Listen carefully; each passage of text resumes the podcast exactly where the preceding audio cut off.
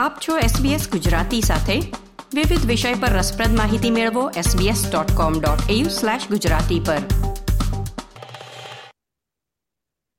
સ્વસ્થ જીવન જીવવું હોય ને બીમારીને દૂર રાખવી હોય ને, તો એના માટેની યોગ્ય દિશા ચીંધે છે આયુર્વેદ. આજે આયુર્વેદમાં એક નવા વિષય વિશે જાણવું છે અને એ માટે ચાલો આવકારીએ આયુર્વેદાચાર્ય કોમલ પટેલને. કોમલ, હું જેલમ હાર્દિક સ્વાગત કરું છું તમારું એસબીએસ ગુજરાતીમાં. આભાર જેલમબેન કોમલ આયુર્વેદમાં ઋતુઓ વિશે જ્યારે પણ વાત હોય ને ત્યારે ઋતુચર્યા એ શબ્દ અવારનવાર સાંભળવા મળે છે. તો આ ઋતુચર્યા શું છે? એ વિશે થોડુંક સમજાવશો? સરળ ભાષામાં ઋતુચર્યા જોઈએ ને તો ઋતુ અને ચર્યા એટલે આચરણ. ઋતુ પ્રમાણે, બદલતી ઋતુ પ્રમાણે જે આપણું આચરણ હોવું જોઈએ, ખાનપાન હોવું જોઈએ અથવા તો આપણો જે વ્યવહાર હોવો જોઈએ એને ઋતુચર્યા કહેવાય. જેવી રીતે દિનચર્યા, તો દિનચર્યા એટલે સવારથી લઈ અને રાત્રે સૂતા સુધી આપણે જે જે પ્રવૃત્તિ કરીએ અથવા જે જે ધ્યાન રાખીએ ખાનપાનમાં કે જીવનશૈલીમાં એને દિનચર્યા કહીએ, એવી રીતે જે ઋતુ પ્રમાણે ધ્યાન રાખીએ તેને ઋતુચર્યા કહેવાય. અને આયુર્વેદમાં એ વિશે સરસ રીતે વ્યક્તિ સ્વસ્થ રહી શકે બદલતી ઋતુ પ્રમાણે.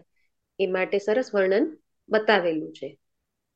તો ઋતુઓ વિશે આયુર્વેદમાં વિગતે શું કહેલું છે? એનું મહત્વ શું છે? અહીંયા આપણે જે ઋતુ સમજીએ છીએ શિયાળો ઉનાળો ચોમાસું એ જ નહીં. પણ આખા વર્ષની જે છ ઋતુઓ છે શિશિર વસંત ગ્રીષ્મ વર્ષા શરદ અને હેમંત. આ છ ઋતુ આપણે સમજવાની છે. ચરક સંહિતામાં તસ્યા શિતીય નામે છઠ્ઠો અધ્યાય છે, જેમાં આચાર્ય આ જે છ ઋતુઓ છે, એ દરમિયાન વાતાવરણમાં શું શું ફેરફાર થાય છે એ ખાસ કરીને બતાવ્યું છે. અને એ વાતાવરણના ફેરફારને અનુલક્ષીને આપણા શરીર ઉપર, આપણા મન પર શું શું અસરો થાય છે, તે પણ બતાવેલું છે. અને એના માટે સ્વસ્થ રહેવા માટે ખાસ કરીને શું ખાનપાન કે જીવનશૈલી આપણા હોવા જોઈએ તો એ વિશે પણ વિગતવાર એમણે ચર્ચા કરેલી છે. અહીં એ પ્રમાણે આપણે જોઈએ તો સૂર્યની જે ગતિ છે એ પ્રમાણે આખા વર્ષની ઋતુઓના બે ભાગ કરેલા છે. શિશિર, વસંત અને ગ્રીષ્મ જે પહેલી ત્રણ ઋતુઓ છે છ મહિના, એમાં સૂર્યની ગતિ થોડી ઉત્તર તરફ હોય છે, એટલે એને ઉત્તરાયણ કહે છે. અને એ દરમિયાન સૂર્યના તાપમાનમાં ખાસ વધારો થાય છે, એટલે કુદરતી રીતે મનુષ્યનું જે શારીરિક બળ છે એ ધીરે ધીરે ઓછું થાય. અને પછીના જે છ મહિના છે કે વર્ષા, શરદ અને હેમંત, આ દરમિયાન જે સૂર્યની ગતિ છે થોડી દક્ષિણ તરફ હોય. અને એટલે એને દક્ષિણાયન કહેવાય છે. અને સૂર્યનો તાપ સામાન્ય રીતે ઉત્તરાયણ કરતા આ જે દક્ષિણાયન છે એ દરમિયાન હળવો બને છે અને એ પ્રમાણે ચંદ્રની શીતળતામાં વધારો થાય. અને એના કારણે સૂર્યનો તાપ હળવો હોવાથી આપણા સ્વાસ્થ્યમાં અને બળમાં પણ સુધારો થાય છે. અને આ જ રીતે દરેક ઋતુમાં બાહ્ય વાતાવરણમાં જુદા જુદા ફેરફારો બીજા પણ જોવા મળે છે. કોમલ તો આ સૂર્યની ગતિ કે ચંદ્રની શીતળતા એના સિવાય બીજી એવી બાબતો હશે હશે ને જે આપણા શરીરને અસર કરે તો એ એ બીજી કઈ કઈ બાબતો છે? ચોક્કસ એવું કહેવાય છે કે યથાપિંડે તથા બ્રહ્માંડે. એટલે કે સમગ્ર સૃષ્ટિ કયો, જગત કયો અને આપણું શરીર કયો? દરેક વસ્તુ, પાંચ મહાભૂતો, આકાશ, વાયુ, તેજ, જળ અને પૃથ્વીથી જ બનેલા છે. અને એટલે જે બહારના વાતાવરણમાં ફેરફારો થતા હોય છે, એ જ અસરો આપણા શરીરમાં કે મન ઉપર, ચોક્કસ સ્વાસ્થ્ય ઉપર પણ અસર થવાની જ છે.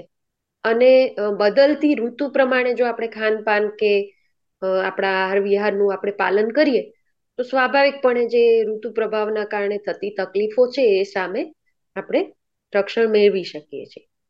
કોમલ ઋતુઓની જ્યારે વાત થાય છે ત્યારે ઋતુચર્યા જેમ છે એ રીતે ઋતુ સંધિનો પણ ઉલ્લેખ જોવા મળે છે. તો આ ઋતુ સંધિ વિશે થોડીક માહિતી આપશો? હા આમ તો આખી ઋતુ દરમિયાન જે બાર વાતાવરણની જે સ્થિતિ હોય છે એ પ્રમાણે આપણા શરીરમાં પણ આપણા જે ત્રણ દોષ કયા છે, આયુર્વેદમાં વાત, પિત્ત અને કફ, તો આ ત્રણેયની સ્થિતિ બદલતી રહે છે કે એટલે કે વધારો ઘટાડો થતો રહે છે. પણ ખાસ કરીને અહીં એક ઋતુ પૂરી થાય છે, એ ઋતુનું જે છેલ્લું અઠવાડિયું છે અને એ પછી જે નવી શરૂ થનારી જે ઋતુ છે, એનું પહેલું અઠવાડિયું. આ મળીને જે સમય છે, એને ઋતુ સંધિ કહેવામાં આવે છે. અચ્છા. હવે તમે વાતમાં જ કહ્યું કે બદલતી ઋતુના પ્રભાવથી જે તકલીફો થાય છે, એનાથી બચવા ઋતુચર્યાનું પાલન કરવું જોઈએ. તો એનો અર્થ એવો સમજવો કે ઋતુ જ્યારે બદલે છે, ત્યારે એ આપણા સ્વાસ્થ્ય પર વિશેષ અસર કરે છે? હા, આરોગ્યની દ્રષ્ટિએ જોઈએ ને તો આ સમય ખૂબ સાચવવા જેવો હોય છે. કેમ કે આપણે જે ખાસ ઋતુ પૂરી થઈ રહી હોય છે, એ દરમિયાનનું જે ખાનપાન કે આહાર વિહાર હોય છે, એને ધીરે ધીરે છોડતા જવાનું હોય છે. અને નવી જે ઋતુ શરૂ થનારી હોય છે, એ ઋતુ માટે જે આહાર વિહાર કે ખાનપાન આપણે અપનાવવાનું છે, તે ધીમે ધીમે શરૂ કરવાનું છે.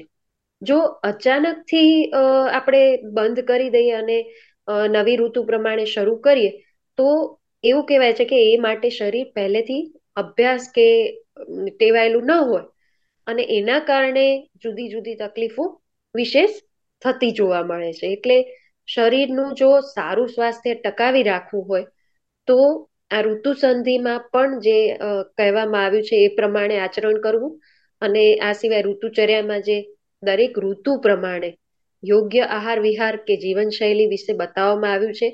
એનું સમજીને જો અનુસરણ કરવામાં આવે, તો ચોક્કસપણે સારા સ્વાસ્થ્યને આપણે મેળવી શકીએ. કોમલ, બહુ જ સરસ માહિતી આપી આજે તમે ઋતુચર્યા વિશે. ઋતુઓ, બદલતી ઋતુઓ પ્રમાણે આપણે શું આચરણ કરવું જોઈએ? ખાસ કરીને ઋતુ સંધિ જે કહેવાય, એ સમયે શું ધ્યાન રાખવું જોઈએ? જો આ રીતે આયુર્વેદ પ્રમાણે જો શરીરને જાળવીએ અને ઋતુ પ્રમાણે અનુસરીએ તો એ કેટલું બધું લાભદાયી નીવડી શકે એ તમારી વાત પરથી અમને સરસ રીતે સમજાયું. ખૂબ આભાર કોમલ આ વિશે વાત કરવા માટે. એસબીએસ ગુજરાતીના તમામ શ્રોતાઓને આજે ખૂબ જરૂરી માહિતી મળી છે. એટલે ફરી એકવાર તમામ વતી હું જેલમ હાર્દિક તમારો આભાર માનું છું. તમારો પણ આભાર જેલમબેન લાઇક શેર કોમેન્ટ કરો. એસબીએસ ગુજરાતીને ફેસબુક પર ફોલો કરો.